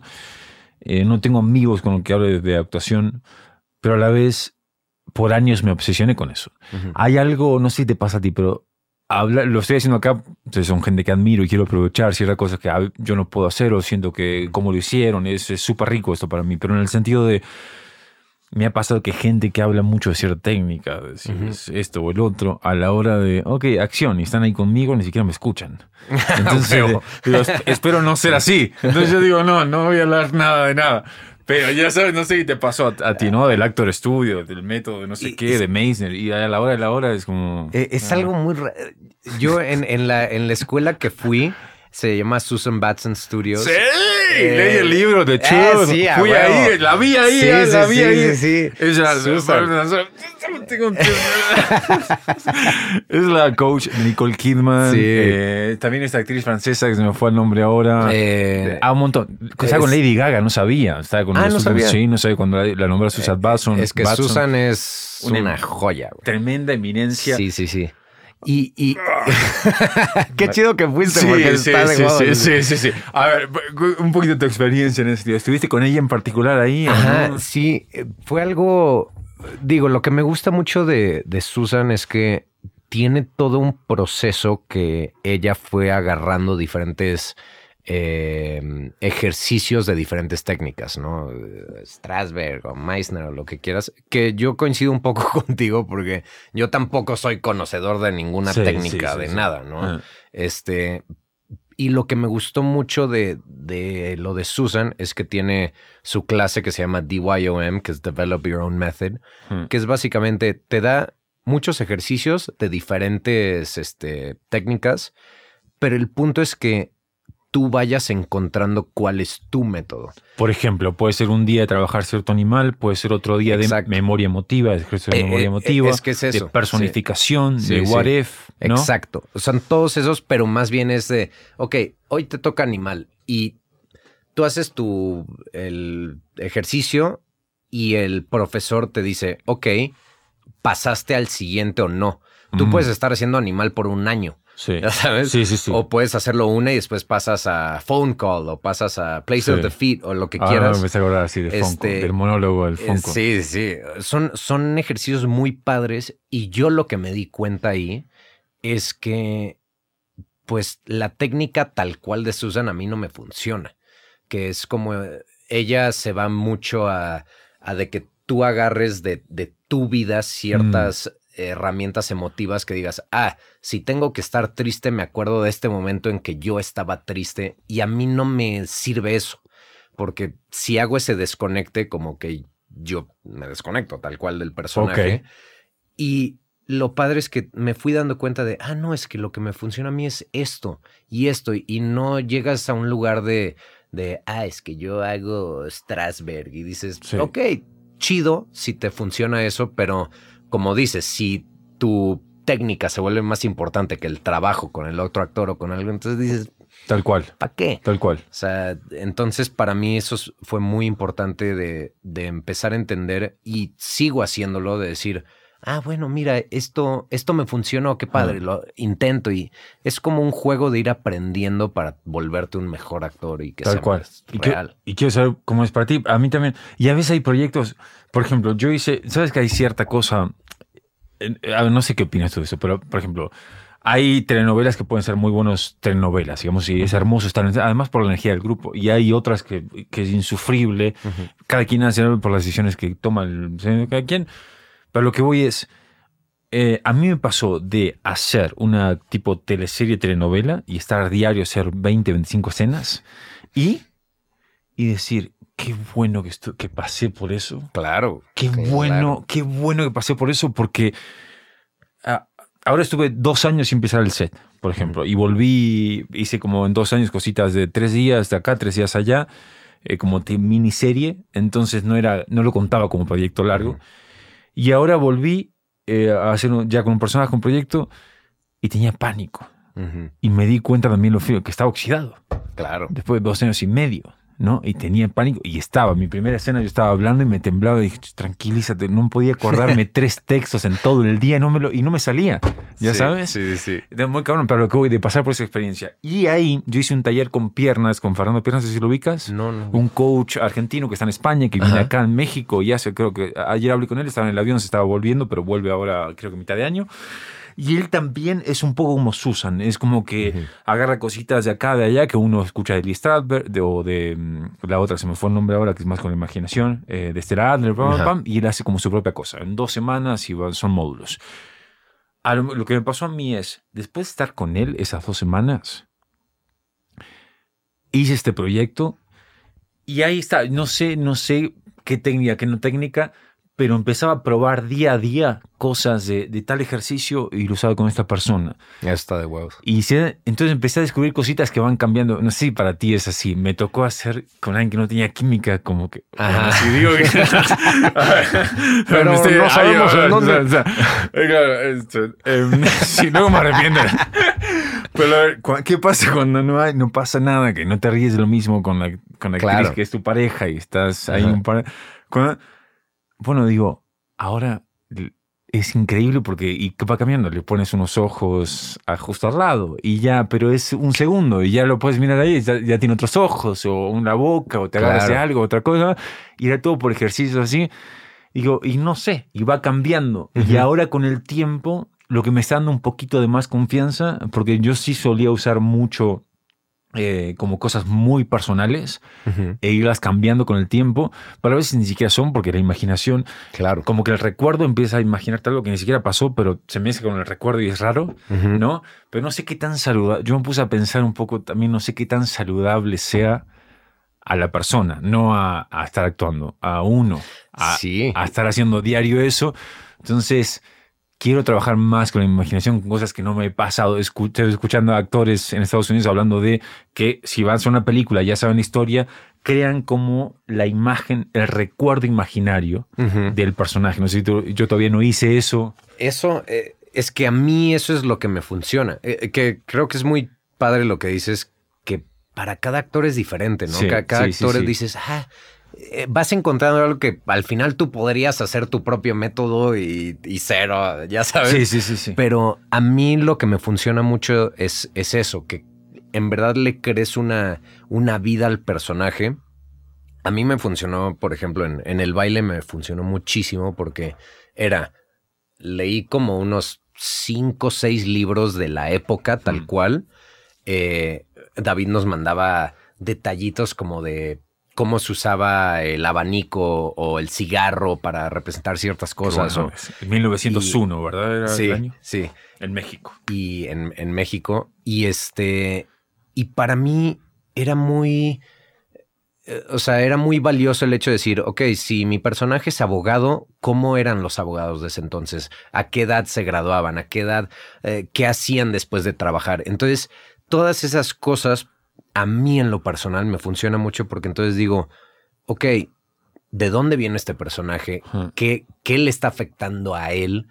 y de cierta manera empiezas a, de tu imaginación generas algo que para mí es más real en ese momento y dices, ah, ya estoy en el personaje y no estoy en, en tratando de agarrar algo de una época que no es o una persona que no es para que...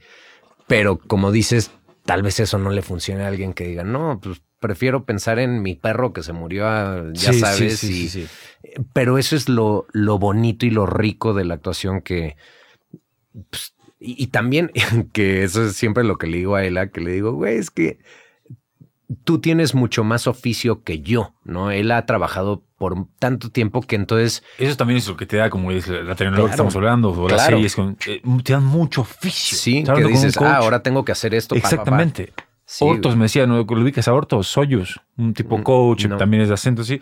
Me decía, fue a ser un, porque estaba, eh, para un personaje que estaba trabajando con él, y me dice, estamos hablando de una actriz en particular, me dice, fui a hacer tal eh, cosa con tal actriz, a grabar para un casting, no sé qué, cinco escenas. Dice, viola, vio una, pa, pa, pa, pa, pa, pa, pa. Luego la pasamos otra vez y no se acordaba que había hecho. pero ese es el oficio que, estaba haciendo de ella y eso es oro también. Porque eso no se estudia en ningún lado. No, y, es algo que mi hermano me estaba diciendo porque pues también mi hermano empezó con las telenovelas y sí, 70 eh, escenas al día. Bueno, no 70, pero bueno, chance. 50. Este, yo 53 escenas. Sí, sí, sí. Este, y en la primera este, serie americana que él hizo que se llama The Oath, eh, decía que se le hacía muy chistoso porque llegaban los actores y decían, no mames, güey, tenemos como cinco escenas hoy, ¿cómo piensan que vamos a hacer? Y mi hermano así de, ¿qué, güey? o sea, ¿what? Claro. Y es un oficio que dices, güey, pues es el entrenamiento de, sí, tal vez en ese momento dices, le estás sufriendo y dices, quiero hacer una escena al día. Y dices, mm. sí, eso está increíble, pero el oficio de poder sacar eso y sacarlo de una manera buena. Exactamente. Es oro. Exactamente. Y hay gente que no está preparada para eso porque pues tuvo la fortuna o no de empezar con proyectos de muy pocas escenas o sí. que, también para el casting ayuda. Hay veces que te mandan casting de siete escenas para el siguiente día y dices, no, a ver, espérate, qué pedo. Sí, tal cual. Sí, tal cual. Es importante también. Sí, ayer me pasó algo, también mandé una ahí para una peli que van a hacer y era como, ah, se, se, fueron seis escenas, mandaron así. Dije, no, tengo que estar todo el día estudiando. Sí, que pues ya, mándame el guion, güey, claro, te, te, hago yo. es un casting, entonces. Bueno, igual no sé si estuve bien, pero dije, ok, voy a hacer todo eso solo, no voy a buscar ningún compañero o compañera, entonces las escenas que haga las junto, esta no la voy a hacer, pam, pam, y mandé, a, no me importa un cara, me cagué de risa en el casting, eh, pero estuvo bueno. Eh, en ese sentido, hoy, como estás tú hoy, eh, si hoy te dicen, vienen de un canal de televisión y te dicen, mañana, una telenovela, ¿tú qué dices? Por el momento en el que estás, te pregunto hoy como productor, ocupado en ciertas cosas, creando otros proyectos, haciendo series, pelis? Yo la verdad creo que eh, no es algo que, a mí me interese ahorita porque es algo que ya lo hice, ya agarré ese oficio que, que obviamente si hago más vas aprendiendo más cosas, pero pues a mí desde el comienzo, cuando empezamos a producir, siempre fue con la idea de decir, quiero poder hacer algo que me dé un cierto colchón para por X cantidad de tiempo pueda elegir mis proyectos y decir, este es un proyecto que me encanta, que me mueve, que, que sí me da algo que esté buscando en este momento. Y, y para mí lo que sí me pasó la, la primera novela que hice fue que obviamente rescato todo eso que te digo, pero sí llegó un punto que que como que ya no sentía que estaba actuando. Eh, era otro tipo de trabajo que era, bueno, o sea, hay cierto tipo de proyectos que llegas y, ves que están como maquilando. Ya sabes, entiendo, entiendo. me está pasando a mí ahora. Sí, sí, sí, sí. Y, la sesión es muy rara. E, es, raro porque dices, no quiero que mi, que mi pasión se sienta como un trabajo. ya sabes que por, por eso elegí la actuación y no la arquitectura, porque en la arquitectura dije, más vale me estén pagando por esto. O sea, si estoy eh, 20 horas al día haciendo una maqueta y eso, quiero que me paguen. Sí, y sí, con sí. la actuación eh, quiero que sea un proceso de, ah, güey, sí, claro, me están pagando por esto, esto es un trabajo, pero Mm. que vaya y me divierte y busque que si, si ahorita, en el punto en el que estoy ahorita, me meto eh, a hacer 20 escenas al día, sé que la sufriría y no es algo Sí. que tal vez después, no sé, pero en este momento digo. "Mm, no, no. Y es muy loco, pues también lo estaba hablando un poco con él, y eso ya para terminar, te tengo acá hace más de una hora y pico. Pero. Ah, eh, eh, porque es muy personal. Es como que tú lo sientes en el momento en el que estás Sí, y así. sí, y a la vez se puede ver de muchas maneras. Yo, por ejemplo, estoy haciendo algo ahora que sabía que me iba a meter a eso, sabía por qué decía que sí, pero a la vez trataba de ir con un ojo abierto. Digo, de acá algo tengo que aprender. Ujú. Y la semana pasada me salí a las 3, a las 3 de la mañana del foro y vi al actor, eh, bueno, eh, bueno, el que está ahí haciendo todo el tiempo Ujú. todas las escenas, un ya mayor, el trato que tenía con todos. Ujú, Y dije, esto lo ves muy poco en la... Y fue un tremendo aprendizaje exactamente lo que él hacía. Y Claro. digo, ya esto valió la pena. Qué chingón. ¿no? Ya eso valió la pena. Pero a veces también es, es personal la sensación de que eso sí es una conversación muy de actor o actriz, en el sentido, eh, pero es como tú lo dijiste, se me viene a la mente el Game of Thrones, que la verdad yo no la vi, vi nada más cinco o seis episodios, no sé si tú la viste toda, que todo el mundo dice es la mejor, yo la verdad no la vi, Eh, pero sí el actor que hace, ¿cómo se llama? No sé si es la palabra correcta, pero es... no Ah, sé si es Peter. Dinklage. Sí, Sí, sí. sí, sí, sí. sí. Y él decía que él estaba en Nueva York me estaba cagando de hambre, pero yo nunca lo había escuchado de esa manera decir lo- lo que tú estás diciendo. Dice, yo, dice, trabajé mucho tiempo de otra cosa. Dice, pero cuando decidí, creo que tenía 29 años, cuando él dijo, de decidir de verdad que aunque no haya nada, que voy a ser actor. Ajá. Y empezó a entrar el dinero de la actuación. Y luego dijo él algo así como, pero luego la decisión estaba, eso es una tremenda pasión para mí. Y me di cuenta lo peligroso que era si hacía cosas, no que sean buenas o malas, pero de verdad que mi interés no me... Exacto, exacto. Ahí dice, prefieres, no, digo, no dijo McDonald's, pero prefieres trabajar en otra cosa con tal de trabajar como actor haciendo algo que no te dé ese interés, porque eso para mí, por ejemplo, dijo, puede ser muy peligroso Claro. puede poner en peligro la pasión y ahí quién carajo soy, por qué estoy haciendo esto y Ujú. me retiro. Y es lo que tú estás diciendo ahora que, que es eso también, ¿no? Sí, porque es, es eso. eh, Es algo tan importante, especialmente porque también trabajas con tus emociones, le, le metes tanto a un personaje que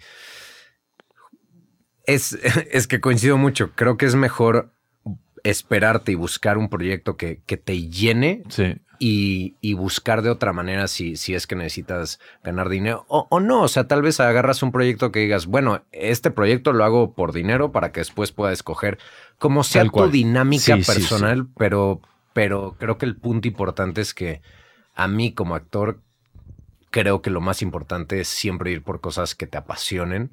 Porque además tu trabajo siempre va a ser mucho mejor si, si en verdad estás muy entregado al Tal cual, proyecto. tal cual. Y, y bueno, Peter Dinklage es un monstruo. sí, ¿no? sí, sí. Ahí sí, ahí sí lo ves, porque sí. Sí, sí, tal cual. No, Entonces, y eso está hablando con, generalmente con algunos que vienen acá, como el riesgo de, del toro me encanta, que está el chiste del toro ahí en tu serie, cómo se dice soltero. Que me- Sí, Ahora hablo del toro. que- eh, sí, sí. Pero lo que voy era eh, de ser así desde el principio, ¿ya sabes? Como tener esa libertad, aunque los otros no le den esa libertad. Claro. De aunque perdía plata, dinero al inicio con sus pelis acá en México. No sé si fue con Cronos o con cuál. Entonces, sí, hay otra cosa, hay otra cosa, lo mismo con Iñárritu seguramente. Hay otra cosa diferente de, de- de esa Sí. gente. Hay como otro nivel energético. No, y además es algo interesante que siempre los directores así más acá siempre dicen lo mismo, que es de siempre, hoy en día, hasta con iPhone, lo que quieras, puedes hacer algo, Mm. ¿no? Y, y- y tal vez siempre existe como esta desilusión de cierta manera de decir, bueno, pero es que no estoy haciendo una peli tal cual, o, o si estás escribiendo, que eso me pasó desde, desde que empezamos, es de, pues sí, tal vez no soy escritor, tal vez no, no me van a comprar mi primera idea y tal vez los primeros siete guiones que haga van a ser una basura, Pero el punto es empezar y decir, si ahorita lo, lo que puedo hacer es escribir y ir aprendiendo cómo es la estructura, cómo agarras, pues es mucho más importante empezar a hacer eso Sí. y eso va a ir evolucionando a algo que,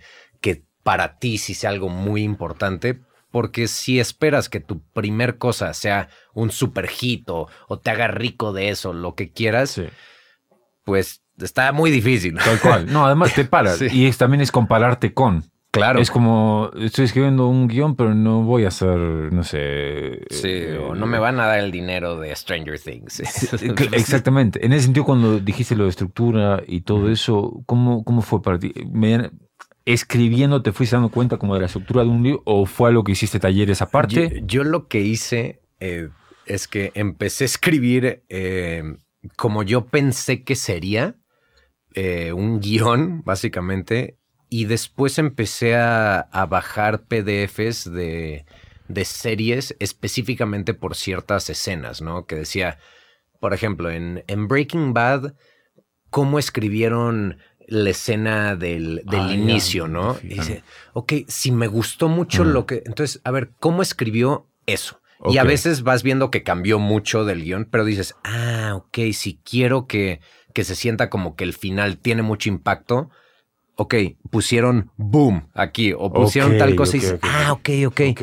Y ahí te vas dando cuenta también de que dices, ah, bueno, si es una acción, entonces está escrita así, si es un personaje, está- cosas Sí. tan simples. Y después vas viendo, a mí me pasa mucho con, eh, con Euforia, por ejemplo, Sí. que es muy visual. Siempre digo, ¿lo escribieron así? Y si sí, entonces dices, ah, ok, aquí dice que hay cierto flashazo de... Entonces es algo que podrías ir a, a un, a un taller de escritura totalmente, pero a mí me funcionaba mucho eso porque escribía a partir de las cosas que ya vi terminadas, que me movieron y después decir, ok, lo más importante empieza en el guion, entonces, ¿cómo, cómo agarras eso? Y si te das cuenta, mis primeros guiones son terriblemente estructurados escritos, pero vas viendo cómo va cambiando y cambiando. Y obviamente no soy escritor, todavía me falta mucho, Sí. pero son esos detallitos de que te sientes a hacerlo mal para que lo empieces a hacer bien. Sí, que te sientes a ¿Sabes? hacerlo. que Sí, eso, exacto. eh, literal. Y en ese, ¿cómo, cómo fue? Y, y ya para terminar, pero eso, porque eh, yo creo que estoy en ese punto de empezando a hacer esto. Ajá. ¿Cómo fue el. Cómo, cómo fue el cambio, la evolución en el sentido de, por ejemplo, lo que estoy batallando ahorita, bueno, tengo una idea. Me siento con esa idea en la cabeza, me siento con una primera frase, tú como, o tú dices, no quiero pensar en ninguna idea, no quiero pensar en ninguna moraleja o cosa que Ujú. quiero decir que me pasó en una relación pasada, tengo una memoria en sí. Ujú. Cuando te sientas a escribir algo, cuando hay, hay algo en tu mente, hay cierto, una idea del proyecto, una idea de la escena, o te sientas simplemente. Pues digo, mi- conozco a, a varias gente que aplica esto de, aunque no tengas nada que escribir, empiezas a escribir lo que sea y de ahí va saliendo. Ah, Obviamente eso funciona. A mí en lo personal es, es este pedo de, bueno, a mí el- como, como yo empecé es que yo escuchaba música y a mí cierta música decía, ah, es que esta para esta escena estaría súper. Entonces escribo una escena con, con esa canción en mente mm, y de ahí bueno. como que va agarrando ciertas cosas, pero a mí lo, lo que yo te recomendaría es si, si tienes una, una idea de, de una escena que digas, me encantaría ver esta escena, le escribes. Y de ahí vas agarrando, le vas encontrando contexto a esa escena. O, o si dices, me encantaría una idea de, de tal historia, dices, ok, ¿cómo empezaría eso? O, o, o escribo sobre el personaje, lo que sea, porque creo que lo más peligroso es eso, es decir, no la tengo resuelta, entonces, ¿qué voy a escribir? La realidad es que así no es de que te vayas a sentar y es de, ah, no, mira, es así, así, así. Sí. O sea, las, las veces que me ha pasado eh, con mi hermano normalmente que escribimos juntos, es algo de, hablamos de, de algo, nos, nos podemos pasar intentando escribir dos días y no pasa nada y después hay algo que dices, claro, güey, y empiezas a escribirlo y después Sí. regresas y lo editas y vas viendo porque algo que dijo este Phoebe Wallager Bridge, la de, la de Fleabag, que se me hizo muy chido, es que si tienes una idea, escribes lo que sea que te lleve, si es una escena, si lo que quieras, escribes porque dice, una mala página la puedes editar, Mm. una página en blanco no. Sí, tal cual. ¿no? Entonces, para mí es solo escribir, escribir lo que... ah, creo que como actor tienes una fortaleza de decir, o sea, lo ves desde otro punto de Sí. vista, ¿no? Y dices, como actor, ¿qué me gustaría que me mandaran y dijeras, ah, güey, intentas eso y Sí, poco a poco va cual. saliendo algo Tal porque te- tenemos tantas ideas que están a medias y eso, pero es muy padre revisitarlas y de la nada dices, ah, claro, y empiezas a escribir un Tal poquito cual, más. tal cual. Ahí tengo de las páginas matutinas que le decía él, tengo, hay ocho cuadernos ahí en, que están Pues apilados, llenos. Y dijo, bueno, el domingo los voy a empezar a abrir a ver qué dicen, Ujú. eh, qué pasa ahí. Pero hay una cosa, porque ese tengo como, hay una idea, quizás una idea totalmente tonta, pero digo, qué loco porque uno quiere escribir algo como, como un poco más, no profundo, pero un poquito más serio de ciertas Ujú. cosas, sobre todo con las relaciones, pam, pam. Pero si me viene esta, como que se viene todo el tiempo esta otra idea, que es como más, la verdad, en voz alta, quizás ya se hizo mil veces, o quizás alguien más se le ocurre y la hace, o tú, pero es como una cosa, ¿viste The Office? Ajá.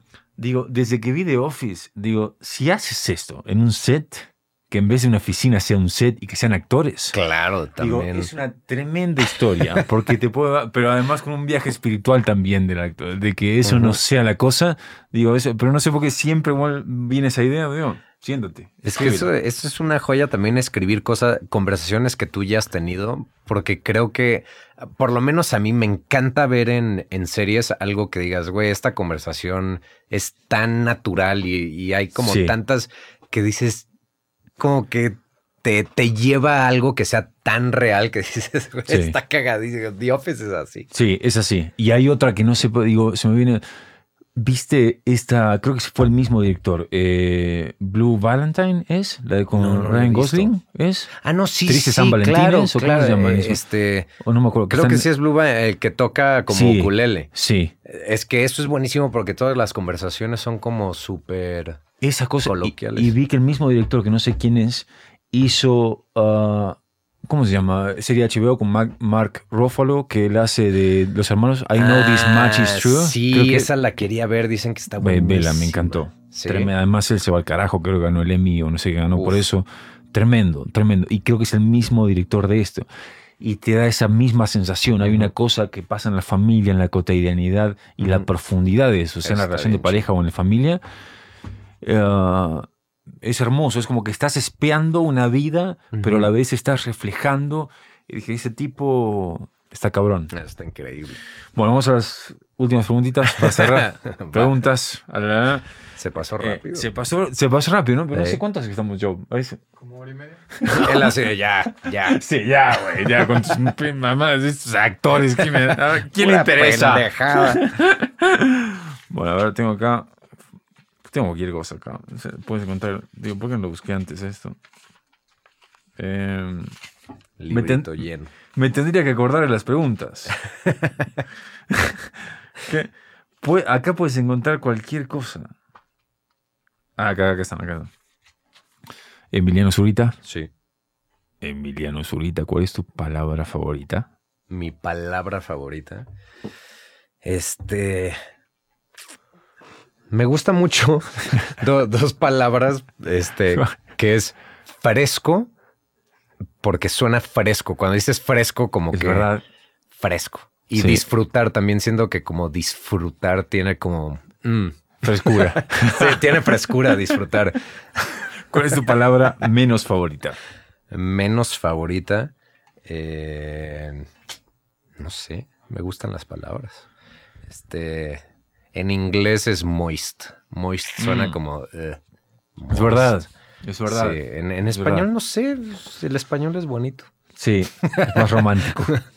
¿Qué te enciende? What turns you on? ¿Qué te excita?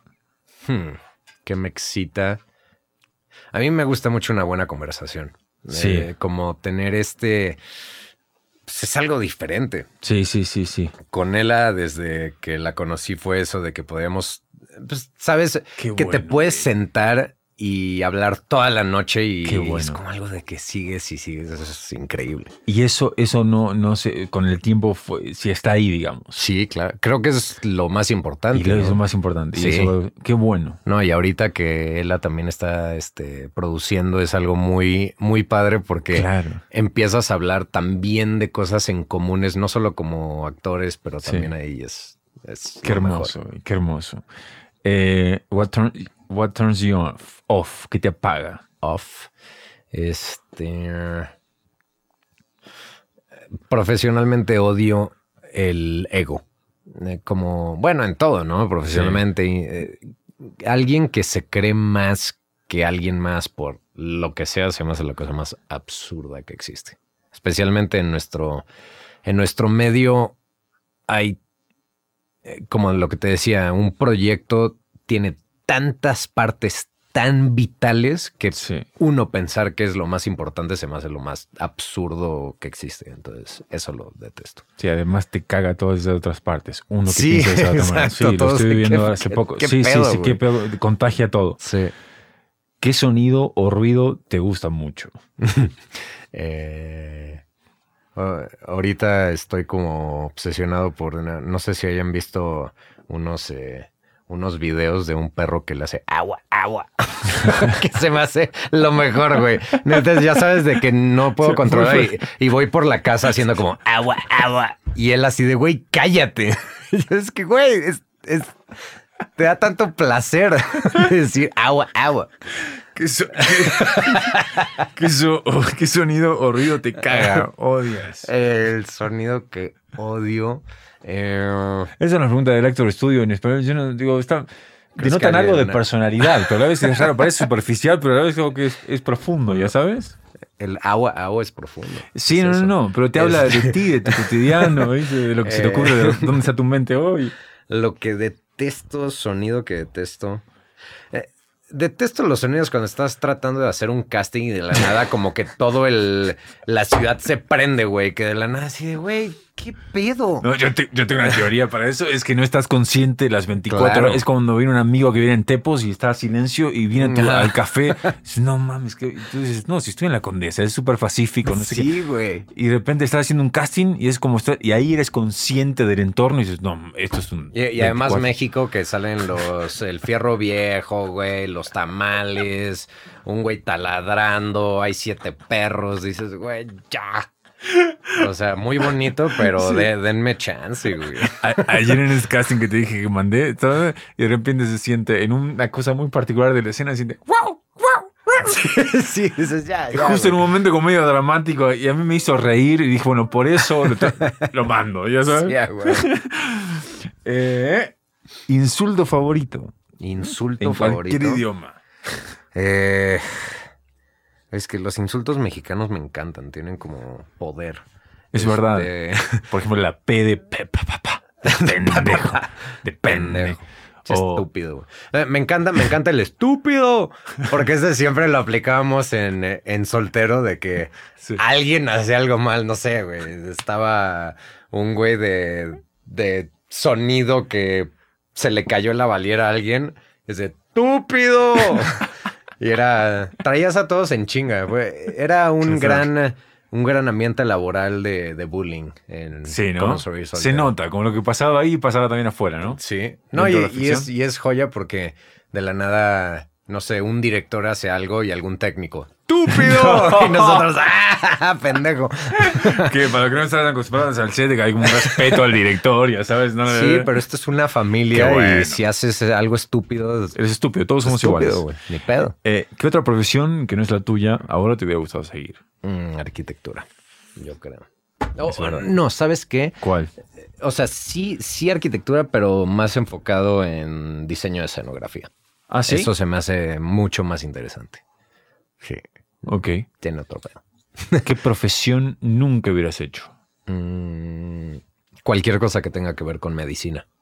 No, ¿Sí? no, no puedo, no, no entiendo ese pedo. O sea, de no, no puedo entender el, el estrés o, o falta de estrés de alguien que dice, ah, voy a hacer una, te voy a cortar el hígado y Sí, es sí, como sí. de, me, me, me. o sea, no, No. creo, creo que es un tremendo. O tienes el oficio o no. De- porque es que- está muy cabrón. Se me hace rarísimo cuando vas a alguna cirugía y es como súper peligrosa y el doctor hizo cinco de esas en el día que dices, o sea, muy bien que para ti sea normal, pero igual si la cagas tantito, la cagas muy sí, cabrón. se te va pero una vida. Sí, está, nunca, sí tal, tal cual. Eso no, no podría. Tal cual. Digamos que Dios existe.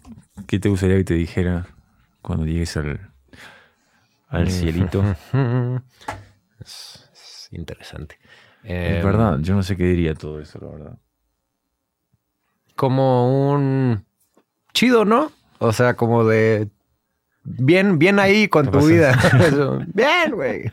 O sea, de que llegues y sea así como de, ¿viste eso, Sí. güey? Está chingón y el como, como un niño que acaba de hacer como una pirueta y voltea a ver al papá de chido. Es una buena analogía, Muy, es una- muy cool, güey. Me gusta, me Sí. gusta. Te, te que estás haciendo ahí como, eh, ya para cerrar, eh, te pueden mandar material, gente que esté escribiendo, que tenga historias, libritos Claro. a la casa productora o no, Sí. ¿dónde te lo envían? Sí, mi casa productora se llama Addiction House. ¿Es Y- Addiction House? ¿Addiction o Ad- Addiction? Addiction House. Addiction House. La casa de la ¿Por- adicción. ¿Por qué se llama la casa de la adicción? Pues fue un nombre que le gustaba a mi hermano y, al final se nos, en nuestro logo, ah, está aquí, de hecho, es un, es un este cerebro, cerebro? con una, este, con maquinaria. Ah, pues está bueno. Se nos hizo que como la casa de las adicciones es el cerebro y vas. Qué buena onda. El que no los conoce es estos, estos drogadictos. Y- Estos sí, exacto, Estos suritas.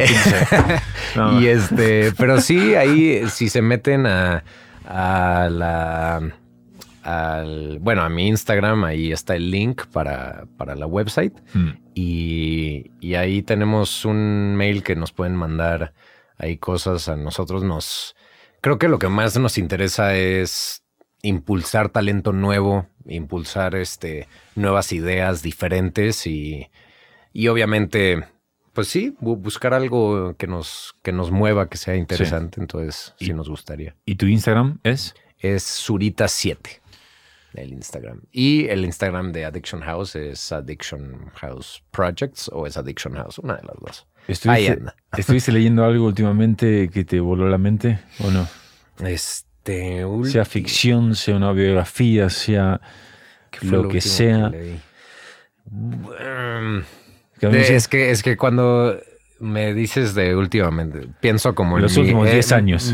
Mi, mi libro favorito es el, el manantial de Ayn Rand. ¡No! Sí, es ¿Sí? uno de mis favoritos también. Es Yo le- sí, es sí, es buenísimo muy ese. verga. Yo- Es- ese y Atlas también lo leí. Atlas, Ay, sí. que está más largo, tiene mil y pico de páginas. Atlas- Pero el manantial El manantial es impresionante. es impresionante. Lo que te pasa con el manantial, no sé, te- me imagino que sí. Es que quieres tener la personalidad ¿De Rourke? Sí, sí. Sí, no ya no me acuerdo pero de los protagonistas, de la Sí, mujer y sí. del hombre. Sí, no mames. eh, El otro que el- es el ese parásito y Sí, sí, sí. no. Eh, Además es de arquitectura. Ahí está. ¿Cómo lo pone ella? Yo nunca había ido, nada, solamente una vez fui a Nueva York. Había leído a Ayn Rand, había leído El Manantial antes de ir a Nueva York. no, bueno. Entonces, cada vez que miraba un edificio, Ayn Rand me Claro. cambió la mente en ese sentido, porque yo era todo lo contrario, era todo, digo, lo que sea que el hombre haga, no importa. O sea, la naturaleza, la magnificencia, no hay nada.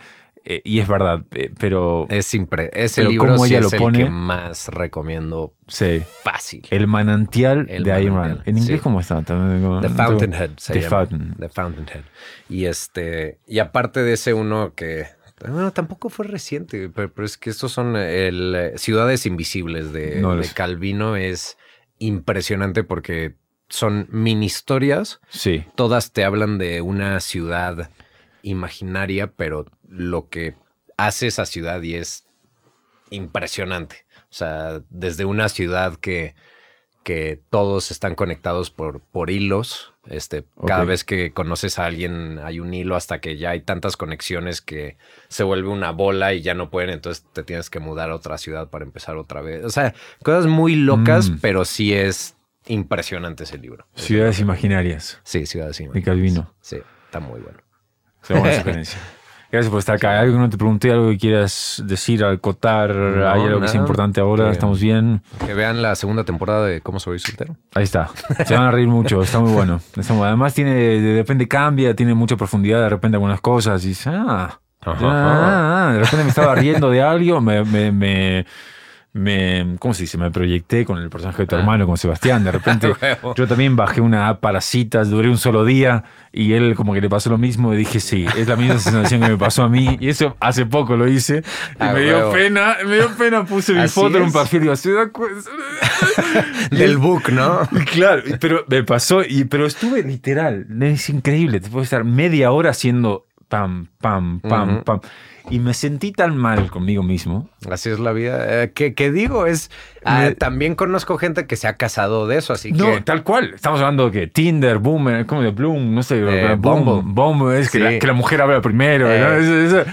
Y est- está perfecto, pero ah, no, no, no pude. Y dije, bueno, me, ya está. Me retiro. Soltero. ¿Cómo sobrevivir soltero? Ahí está. Gracias. Si te gusta lo que estamos haciendo, suscríbete, dale like y compártelo con esa persona que necesite escucharlo. Y si quieres ser parte de la conversación, únete a Patreon, donde vamos a tener sesiones en vivo y tú serás la invitada o el invitado. Puedes encontrar el link en la descripción. Bye.